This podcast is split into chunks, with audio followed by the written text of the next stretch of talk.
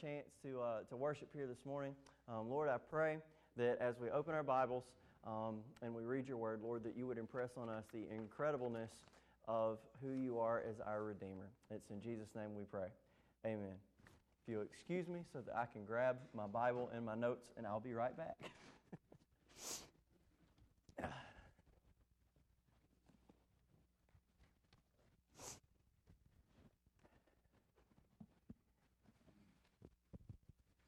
If you would do me the great honor of turning in your copy of God's Word to uh, the final chapter of Ruth. So, Ruth chapter 4. Um, I don't know about y'all, but I have very much enjoyed going through uh, the book of Ruth. Um, that uh, I, I try and keep us balanced as to going through Old Testament and New Testament texts. And I have been greatly blessed by being able to study this book, by being able to, to preach this book, and I hope you have as well. Uh, the, the main character of our uh, study shifted last week in that, that Ruth has, has pretty much done Ruth's part uh, up to this point, and now it falls on Boaz to finish our story. Uh, that it is going to come down to the actions of the kinsman redeemer and how he handles his job as to whether or not our story, our true story of redemption, has a happy ending. And I don't think any of us are going to leave here this morning unsatisfied with the way this story ends. And I'm pretty excited about this, y'all, because Boaz is a pretty slick old boy. Uh, he's, he's a pretty smart guy. Uh, and, and, we're going to, we're going to see um, his wisdom and his shrewdness in his dealings uh, this morning as we, as we read from our text. So, if you would uh, stand with me out of respect for the reading of God's word, we're going to be um, in Ruth chapter 4, uh, verse 1, and we're going to read all the way through the end of the book. Now Boaz went up to the gate and sat down there. And behold, the close relative of whom Boaz had spoken by or spoken came by. So Boaz said, Come aside, friend, sit down here. So he came aside and sat down. And he took ten men of the elders of the city and said, Sit down here. So they sat down. Then he said to the close relative, Naomi, who has come back from the country of Moab, sold the piece of land which belonged to our brother Elimelech. And I thought to inform you, saying, Buy it back in the presence of the inhabitants and the elders of my people. If you will redeem it, redeem it. But if you will not redeem it, then tell me, that I may know. For there is no one but you to redeem it, and I am next after you. And he said, I will redeem it. Then Boaz said, Oh, on the day you buy the field from the hand of Naomi, you must also buy it from Ruth the Moabitess, the wife of the dead, to perpetuate the name of the dead through his inheritance. And the close relative said, I cannot redeem it for myself lest I ruin my own inheritance. You redeem my right of redemption for yourself, for I cannot redeem it. Now, this was the custom in former times in Israel concerning redeeming and exchanging to confirm anything. One man took off his sandal and gave it to the other, and this was a confirmation in Israel. Aren't you glad we don't do things that way now? Therefore, the close relative said to Boaz, Buy it for yourself. So he took off his sandal.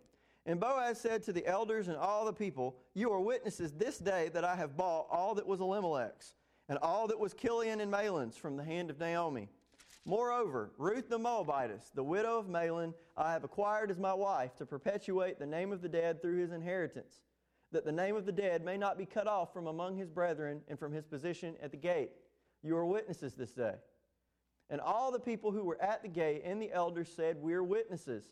The Lord make the woman who is coming to your house like Rachel and Leah, the two who built the house of Israel. And may you prosper in Ephrathah and be famous in Bethlehem. May your house be like the house of Perez, whom Tamar bore to Judah, because of the offspring which the Lord will give you from this young woman. So Boaz took Ruth, and she became his wife.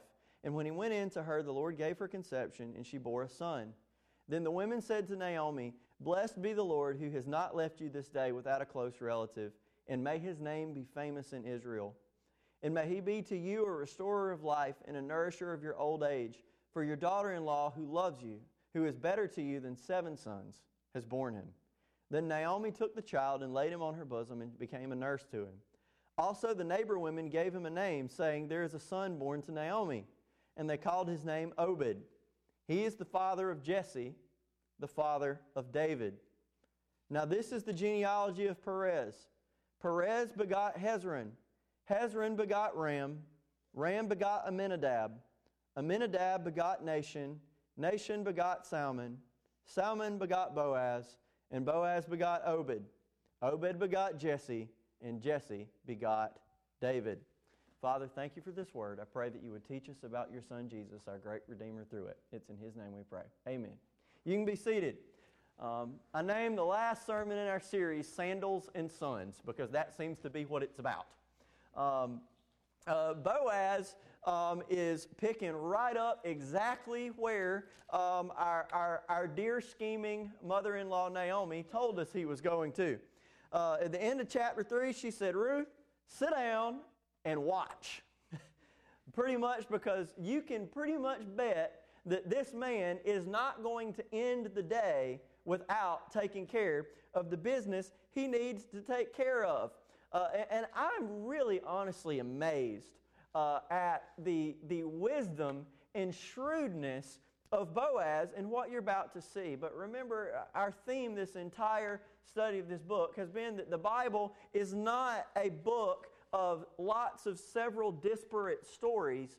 It is one story told over and over and over. And right now, we're just seeing the theme of a redeemer purchasing back a helpless individual from a hopeless situation. We are seeing that through Boaz and Ruth right now. But I want us to think forward from this situation. Again, this is, this is not purely an analogy. Uh, I, there's not going to be something in every little part of this story that has a direct relationship to Jesus, but the principles will carry over one to one, even though the situations are not identical. And we're going to point those out as we go through. But I want us to compare this situation that we see with Boaz and Ruth this morning in the chapter 4 of the book of Ruth to the ministry of Jesus on behalf of his church. And the first uh, truth that I want us to see is that God the Son willingly accepted the personal cost of redeeming us. God the Son willingly accepted the personal cost of redeeming us. Uh, look, look in verse 1. Now Boaz went up to the gate and sat down there. Now, if you'll remember, back at the end of chapter 3, when they split off at the threshing floor, Boaz gives Ruth some grain, and he says, You can't go home empty handed to your mother in law. So this is kind of like one of those TV shows, you know, where you've got two cameras in two separate places and you'll see one thing happen first, but then you'll see something else happen and you're supposed to understand these two actions actually happened at the same time. You just find out about one before you find out about the other. In chapter 3, we find out that Ruth goes home and tells Naomi what's happened.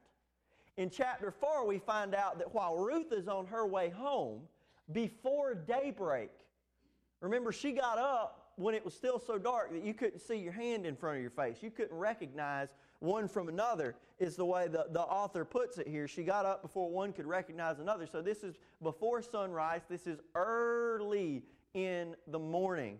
Um, this is when, if you get up, you, you need that extra cup of coffee. If y'all coffee drinkers, it is, it's early in the morning. Ruth is going on her way home. Well, while Ruth is on her way home, Boaz is on his way to the city gate. He didn't even go home, it looks like. He left the threshing floor and he went straight to the city gate. Now, now what, what's this deal with the city gate? Uh, this is pretty much like going to, it, it, would have fulfilled all the functions of the local courthouse. This is where legal proceedings uh, took place. It was somewhat of a public forum that this is where you could be guaranteed to find something that Boaz was going to need several of, and that's going to be witnesses. Uh, that legal transactions would take place in public, especially in this era, in, the city gates, because there was usually a, a, plaza that would have had, even if it wasn't huge, it would have had enough room for people together um, to transact legal business with witnesses there to verify uh, what had happened. So, verse 1 says Boaz went up to the gate and sat down there.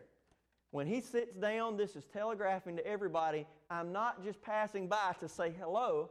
I'm in the city gate because I have business in the gates. Um, I am coming to transact legal business this morning. And behold, oh, it just, it isn't it wonderful how these things just seem to just happen? Ruth just happens to walk into Boaz's field. Boaz just happens to notice Ruth. Boaz just happens to be a kinsman redeemer. And this guy just happens to walk by Boaz. Now, the reason I called him this guy is because that's about as good as you're going to get the rest of this book. Um, you may have a footnote um, down at the bottom of, of your text where wh- what you read in the New King James is the author says, Behold, the close relative, kinsman redeemer, some of you, um, of whom Boaz had spoken came by. Remember, this man is the closer relative that stands between him and Ruth. And we have a legal issue here that Boaz wants to redeem Ruth. He wants to marry her. But he is not the closest relative. There's actually one more man in the middle. We call him the obstacle. that Boaz says, huh, we got to get him out of the way. And we got to do this the right way because this man legitimately does, under the law, he legitimately has rights that Boaz does not have. Not just to marry Ruth, but also to redeem the land, to redeem the estate. In layman's terms, this guy is a problem. So, wouldn't you know it, Boaz is waiting on the gate and this guy comes by. So, Boaz says, Come aside, friend. That's very generous in the way that the text uh, calls it. And uh, it, if you react the way I did when, when, you, when you find out about the original language, you're going to kind of chuckle a little bit, but it's actually going to have some meaning later in this text. You might have a footnote at the bottom. The Hebrew um, for the term Boaz uses is poloni almoni. What does that mean? Not much. This is the same, and I'm, I'm dead serious. This would be the same as if uh, Boaz were to be sitting in the gate and he said, Hey, hey, what's your name? Come over here. Hey, so and so, come here. Or the technical term, hey, hey, uh, what's what's old Dooflunky's name? Come here, you, come here. I don't, I don't, it, it, that's literally the idea. In fact, if you go and you look at the Jewish Publication Society's translation of this, it, it actually says, come over here and sit down, so and so. This guy doesn't, he's not even named, which is going to be really significant later that he's not even named. But Boaz, he doesn't even call him by name. He just says, hey, hey, buddy, hey, friend, come here. And the guy comes and sits down. Boaz doesn't even tell him why he wants business, but apparently Boaz is respected enough that when Boaz says, Hey, come here and sit down, he comes and sits down. And he took ten men of the elders of the city and said, Sit down here. So they sat, court is convened.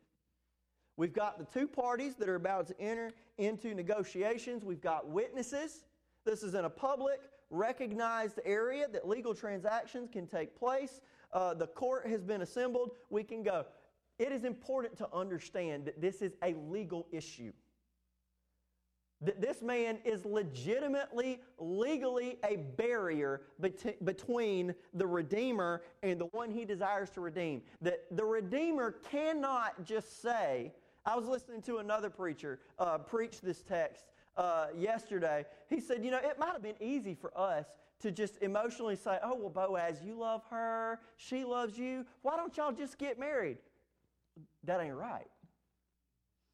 That there's a legal barrier between the redeemer and the potential redeemed. There's a problem between him and her.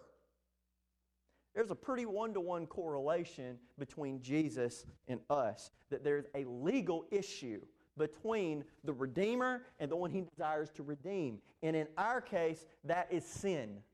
That is the law. Now, again, like I said, uh, having, having a man who has legal rights to marry and redeem property is one thing. Having sin between an almighty holy God and the people he's created is another. The only similarity is that they're both legal issues. Why are there legal issues? Because God is a good, just, holy God. How many of you, if you ever went to court and you saw a, a murderer in court standing in front of the bench, all the evidence proves this person committed murder. We basically got it on camera. You can watch them commit the crime, it's a guarantee. And the judge looks at the murderer and says, Are you sorry that you killed this person? And the murderer says, Oh, yes, I'm so torn up about it. Are you ever going to do it again? No, I'm not. Okay, well, now run along now. You behave. How would you respond to that judge? You'd be furious. Because a judge who's supposed to be good and who's supposed to be just is obligated to deal with crime. Shall the judge of all the earth not do right?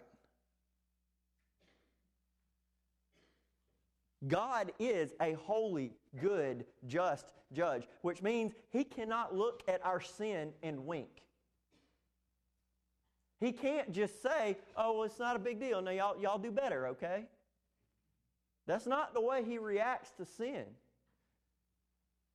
the Bible says that because of our sin, we bear his wrath. That there is a legal issue between us and between God. You can look on your handout, look at Colossians 2 13 and 14. Here's the way Paul describes this. And you being dead in your trespasses and the uncircumcision of your flesh, he has made alive together with him, having forgiven you all trespasses, having wiped out, here's the key, the handwriting of requirements that was against us, which was contrary to us, and he has taken it out of the way. If he's taken it out of the way, what does that mean it was before he did something about it? It was in the way that there is a problem. If you have never trusted Jesus Christ this morning, there is a problem between you and God. I don't want you to think of, of your sin as your badness as a sickness that you just need to go to the doctor and get better. That's not what sin is. Sin is a weapon that you hold up and wave against God because you're at war with Him. There is a problem, a legal issue between you and God that your sin makes it impossible for the two of you to have a relationship until that sin is taken out of the way. How did Paul say our Redeemer did that? He's wiped out the handwriting of requirements that was against us, which was contrary to us, and he has taken it out of the way, having done what? Nailed it to the cross that just like Boaz went to the gate to carry out a legal transaction that would give him the right to redeem Ruth, Jesus took his cross up Calvary in front of all the witnesses and carried out a legal transaction that gave him the right to redeem us. Both redeemers had a legal issue, and both of them did not waste any time getting to deal with it. There's a legal issue. It had to be settled in court. There was only one way to do it, and it had to be done right. So Boaz finds this guy. He convenes the court. Now let's look at verse 3. This is when it starts to get fun. I love this. Then he said to the close relative, still not named, Naomi, who has come back from the country of Moab, sold the piece of land which belonged to our brother Elimelech. So you see the, the shared family relationship here. And I thought to inform you, brother, I just wanted to be nice. I just figured you should know that this land, all this land that our brother Elimelech owned, it's just waiting on somebody to come and pick it up.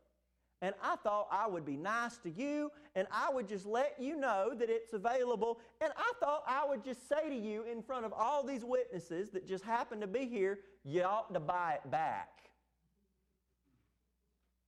Buy it back in the presence of the inhabitants and the elders of my people. Guess what, sir? You are now on the carpet where you have been called. If you will redeem it, redeem it. But if you will not redeem it, then tell me that I may know, for there is no one but you to redeem it, and I am next after you. What did Boaz fail to mention? he failed to mention that you get the mother in law and the daughter with it.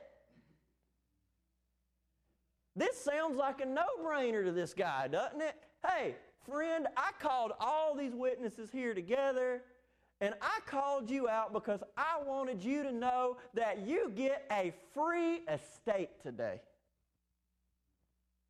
That you can redeem, well, not free, but you can purchase it back. Uh, what has probably gone on here um, is that Naomi did not technically, under the law, have the right to sell the land.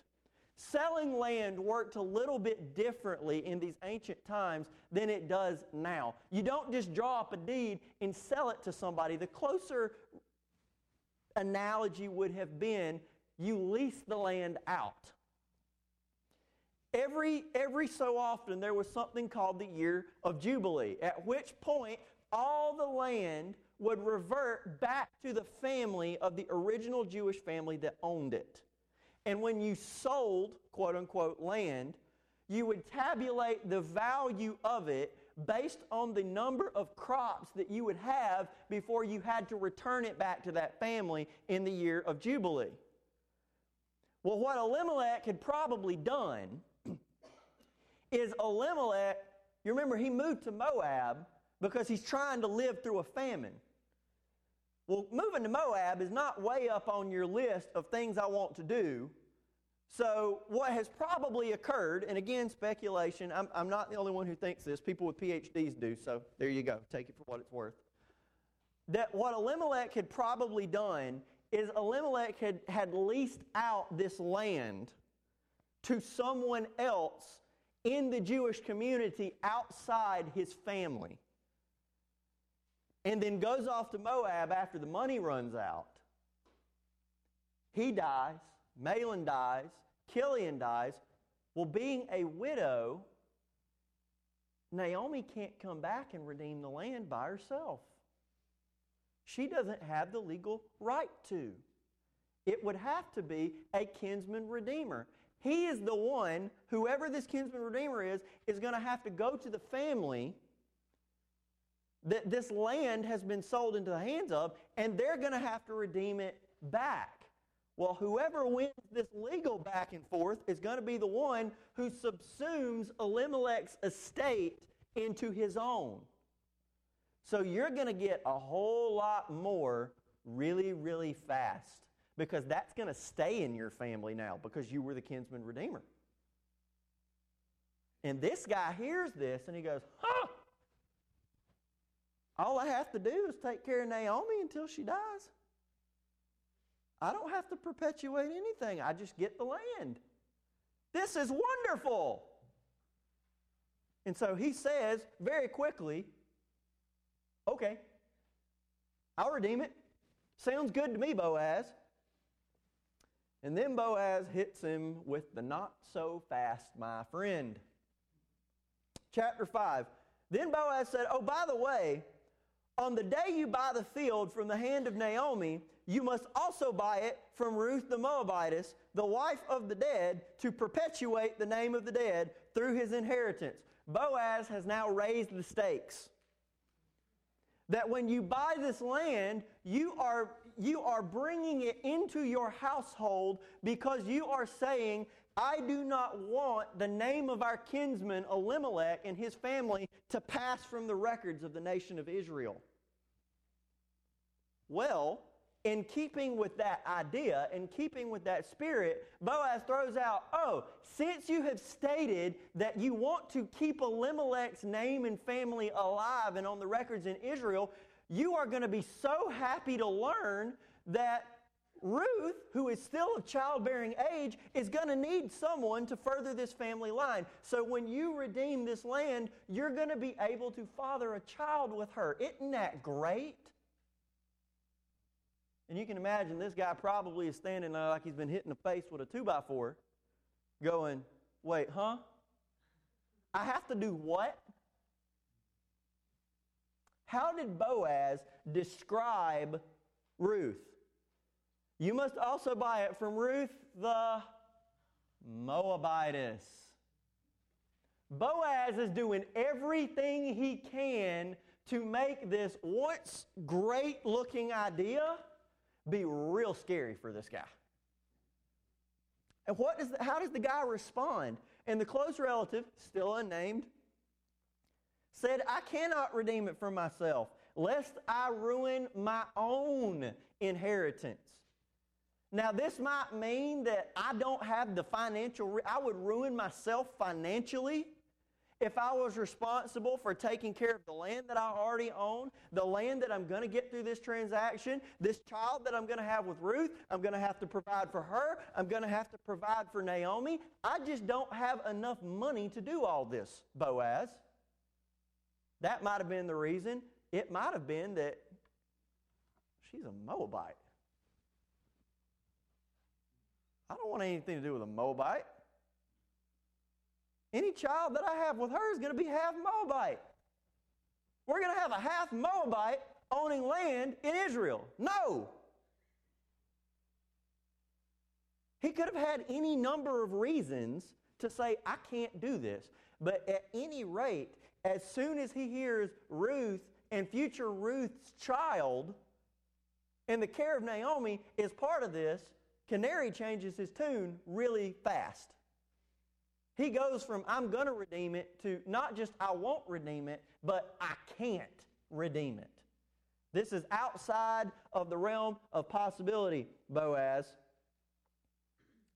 So the closer relative says, I can't redeem it, lest I ruin my own inheritance. You redeem my right of redemption for yourself, for I cannot redeem it. Now we've hit pay dirt.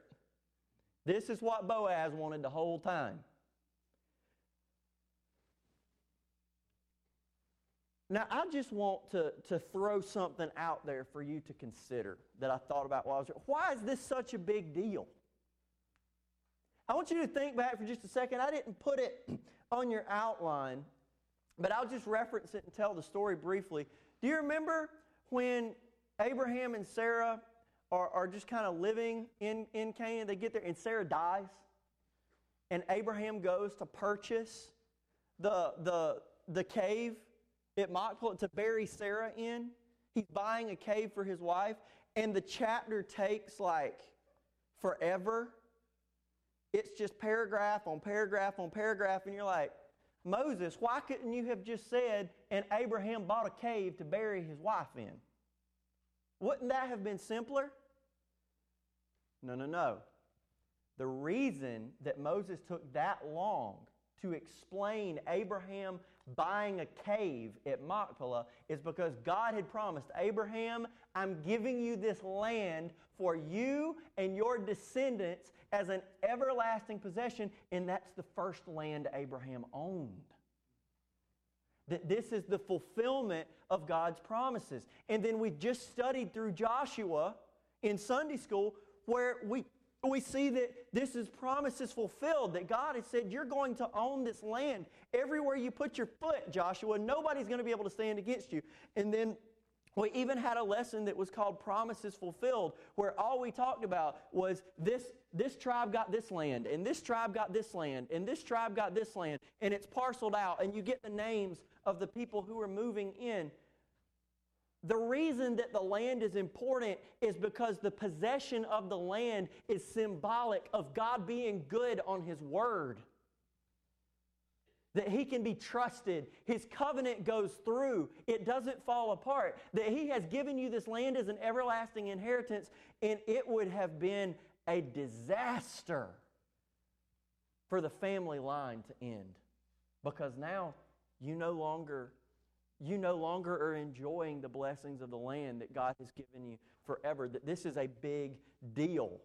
That Elimelech's family name should be perpetuated and not fall off the record books because his family was promised a share in the covenant of God. Do you know that there was a bigger intent of God that goes even farther back than, than God giving Israel the land? I think we would all agree that when we believe that when God makes a promise, God intends to keep that promise, right? He doesn't just make empty promises. So when he says, I intend for this to happen to you, he means it. He meant it when he told Israel, I intend for you to possess this land in perpetuity. That I'm giving this, Abraham, to you and your descendants forever.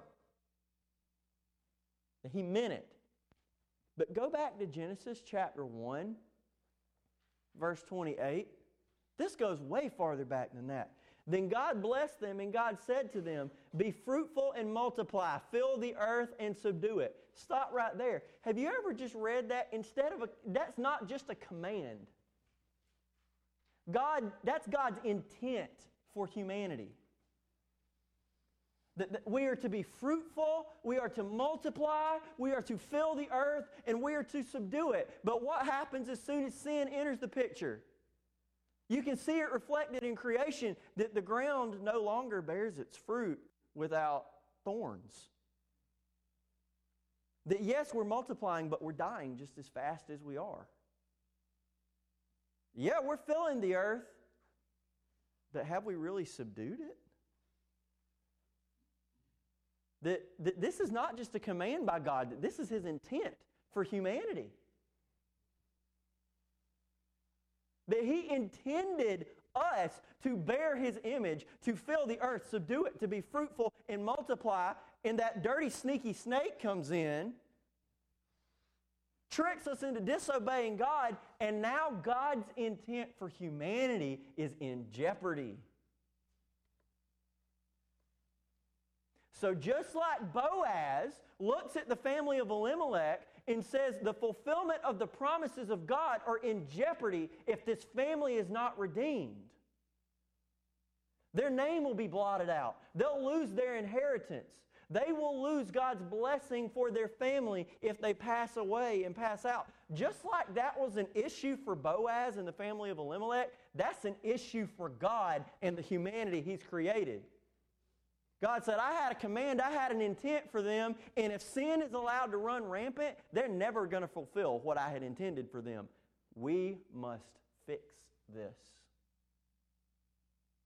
So God sends a Redeemer, He sends Christ. Now, what's interesting about Jesus is that in the same way that Boaz was a kinsman redeemer, that he was of the family of Elimelech. Therefore, he could fulfill the requirements to, to redeem the land. That's why Jesus took on flesh and dwelt among us, full of grace and truth. That Jesus is fully God, but he is also a full member of the human family. That in Jesus, God's command and intent is fulfilled. Jesus has fully subdued the earth. Jesus has most definitely still filled the earth. Jesus has most definitely been fruitful and multiplied. We're here. We're, we're called throughout Scripture. The, Jesus said, I'm the vine, you are the branches. You abide in me, and I abide in you. You will bear much fruit. That Jesus is the fulfillment of God's command and intent for humanity, that He is the qualified Redeemer, that He can step in and ensure that God's intent for you is met. In the same way that Boaz saved Elimelech's family line. Now, now we get to the weird stuff. Uh, shoes are coming off. Uh, verse 7 Now, this was the custom in former times in Israel concerning redeeming and exchanging to confirm anything uh, one man took his sandal off and gave it to the other, and this was a confirmation in Israel. If you want to read more specifically about folks taking their shoes off and trading, uh, then you can find that in Deuteronomy 25, 5 through 10. Uh, you can make a note there. We're not going to go back and read it. um, I, I, will say, when you go back and you read that passage, it's a little bit more high stakes. Um, this was, the, you see that originally in a brother who has refused to redeem a wife, that he is defaulting on his legal obligations, and he ends up getting his face spit in. Um, it, it's a very demeaning thing in Deuteronomy 25. But remember, this man is not a brother, he is a close relative. He is not legally required to redeem Ruth, he is just legally able.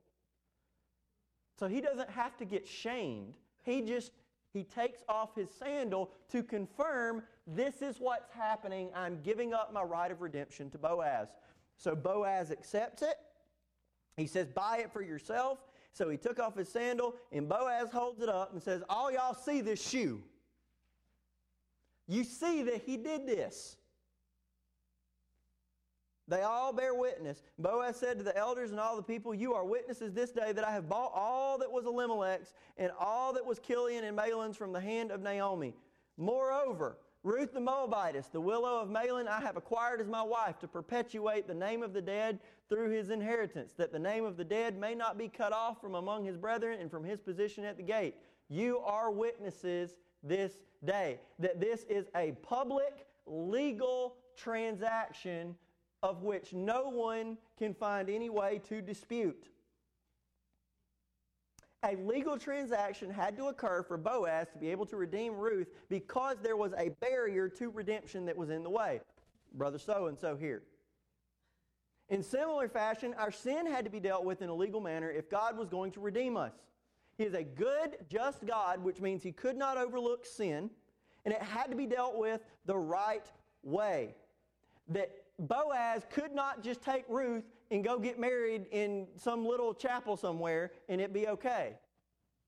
That this had to be done legally, the right way. Do you know that, that, that God, as much as He desired to forgive your sin, do you know that God could not?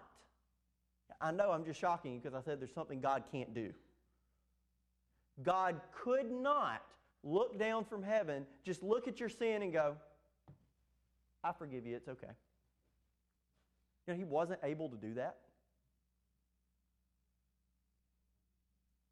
Well, who could restrict God from doing something? God.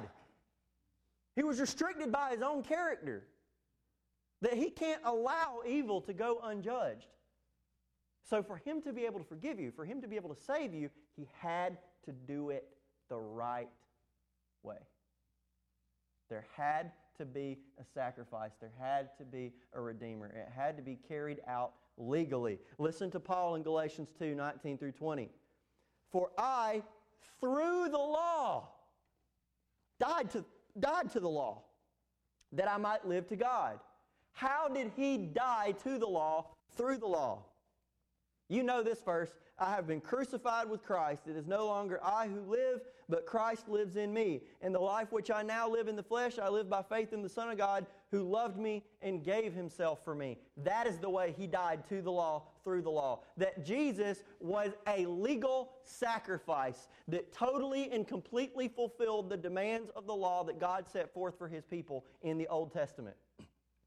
Go read Hebrews. That's Hebrews in a nutshell. That Jesus totally and completely fulfilled the demands of the law for us. That when you put your faith in Jesus Christ, He fulfills everything that God required of you. He fulfills the law for you so that when you put your faith in Him, you die to the law through Jesus' fulfillment of the law. That God did it the right way in the one court that matters, the court in front of God Almighty on Judgment Day, in the same way that Boaz could pick up that sandal and wave it around and see, say, Witnesses, you saw me when I got this sandal. You know whose shoe this is. You know whose land I had the right to redeem. You know I had the right to redeem Ruth. One day, in judgment, standing in front of God, when the enemy brings uh, an accusation against you, Jesus is going to raise that nail hard hand, nail scarred hand and say, Witnesses. You bear witness this day to the fact that I purchased the right of redemption for this man or this woman. And no one will be able to say anything because he can produce the proof. He bears it in his own body. Just like when he said to Thomas, Look at my hands, look at my feet. Do you believe it now? Boaz could hold up his proof, Jesus can hold up his. And it'll matter in court because God did it the right way. That God the Son willingly accepted the personal cost of redeeming us. And then God the Father joyfully rewards the sacrifice that redeems us. Look at verse 11. And all the people who were at the gate and the elders said, We are witnesses. they say, Boaz, we do see your shoe. We acknowledge your shoe. The Lord make the now this is incredible. The Lord make the woman who is coming to your house like Rachel and Leah, the two who built the house of Israel. This guy, brother so and so, just rejected Ruth, probably partially because she was a Moabite. And now all the people in town, you remember Boaz said, I'll gladly do this for you, for everyone in this village knows that you are a virtuous woman. Apparently, everybody knew it, but so and so. Because as soon as he goes, I don't want to marry that Moabite, and Boaz goes, I do, and the rest of the people say, That's awesome, Boaz. We want to bless her like we would bless the wives of Israel himself, Rachel and Leah. We want to put her up on that same level. You, you are redeeming her to build up a house. We are going to put her right on up there against the greatest house builders in the history of our nation. Blessing. And may you prosper in Ephrathah and be famous in Bethlehem. May your house be like the house of Perez, whom Tamar bore to Judah, because of the offspring which the Lord will give you from this young woman. Now, this is pretty interesting. You can make a note in the margin of your handout. If you want to read the story of Perez, it's in Genesis 38. Do you know that Perez was also the son of a kinsman redeemer from the same tribe? Judah? Perez was a son that was born to build up the family of someone of a woman whose husband had died. Perez was the son of a kinsman redeemer. So there's one redeemer in Judah's history. How about the time that Judah uh, acted as, as a substitute himself? You remember when he told his father, uh, Jacob, uh, he's getting ready to go into Egypt, and Jacob is losing his mind because I've already lost one son, and now you're going to make me lose my other. And Judah says, Father, let me stand in as a substitute. If we don't bring him back, you take my life. My life is forfeit. When they get to Egypt, Joseph says, I'm not sending him back. And Judah says, Keep me instead. And then now you've got Boaz of Judah standing in as they redeem. There seem to be a lot of redeemers coming out of Judah. I can think of one real big one. This family seems to have a history of producing redeemers. May your house be like the house of Perez, whom Tamar bore to Judah because of the offspring which the Lord will give you from this young woman. Then we get, we get chimes and, and, and bells and weddings. So Boaz took Ruth, and she became his wife. And when he went into her, the Lord gave her conception, and she bore a son. Then the women said to Naomi, Blessed be the Lord. I'm so glad they said this to her because if she's going to be bitter and she's not going to bless God, at least they're going to do it for her. She's so bitter. God hates me so much. God's out to get me. My life is bitter. The Lord set his hand against me. Yes, he set his hand so far against you that this entire unlikely saga has happened and produced a child for you. So we just want to let you know who did this, Naomi. Blessed be the Lord, who has not left you this day without a close relative. And may his name be famous in Israel. And you know what? His name is famous in Israel. His name's famous everywhere. We're still telling the story of Boaz and Ruth. We're still extolling his virtue of being the kinsman redeemer who was willing to take on the personal cost of this. And the irony of this is, brother so and so, who was so concerned with building up his inheritance in his name, we have no idea who he is.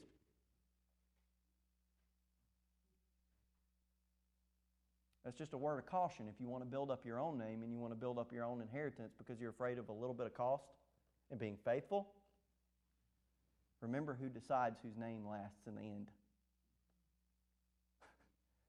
Boaz's name is great in Israel.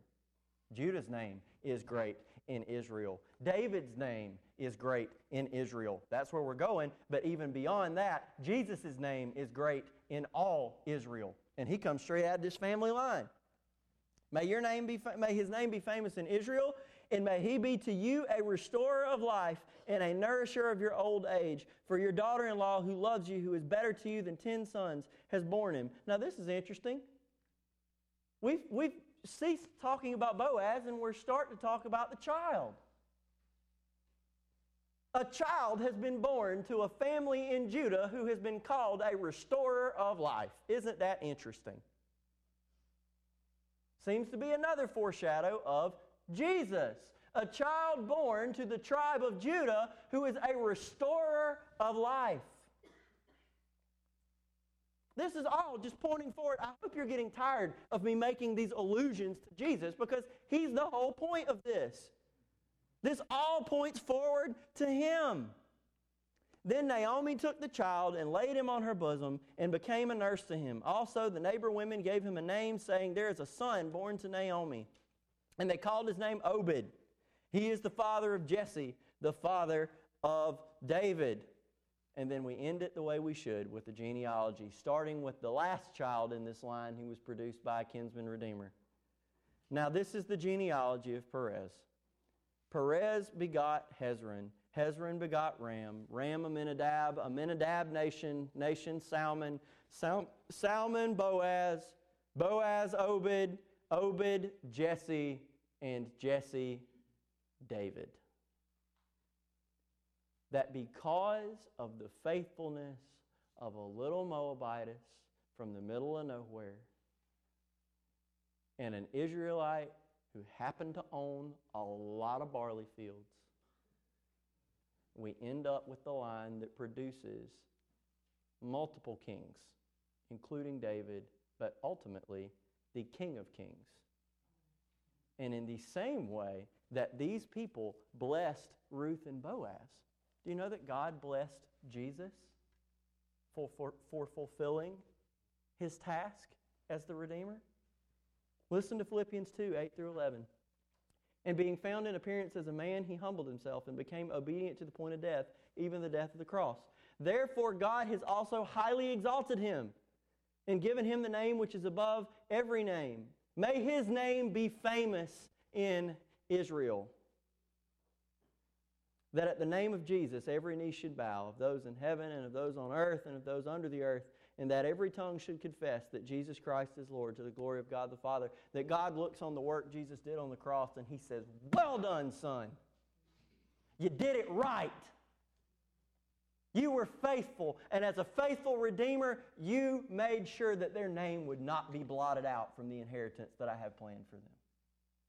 Well done, son. What about Isaiah 53, 11 through 12?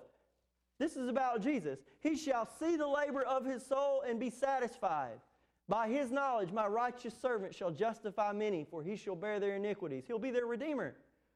Therefore, I will divide him a portion with the great, and he shall divide the spoil with the strong. Why? Because he poured out his soul unto death. Because he was numbered with the transgressors. Because he bore the sin of many. Because he made intercession for transgressors. Because he was our Redeemer.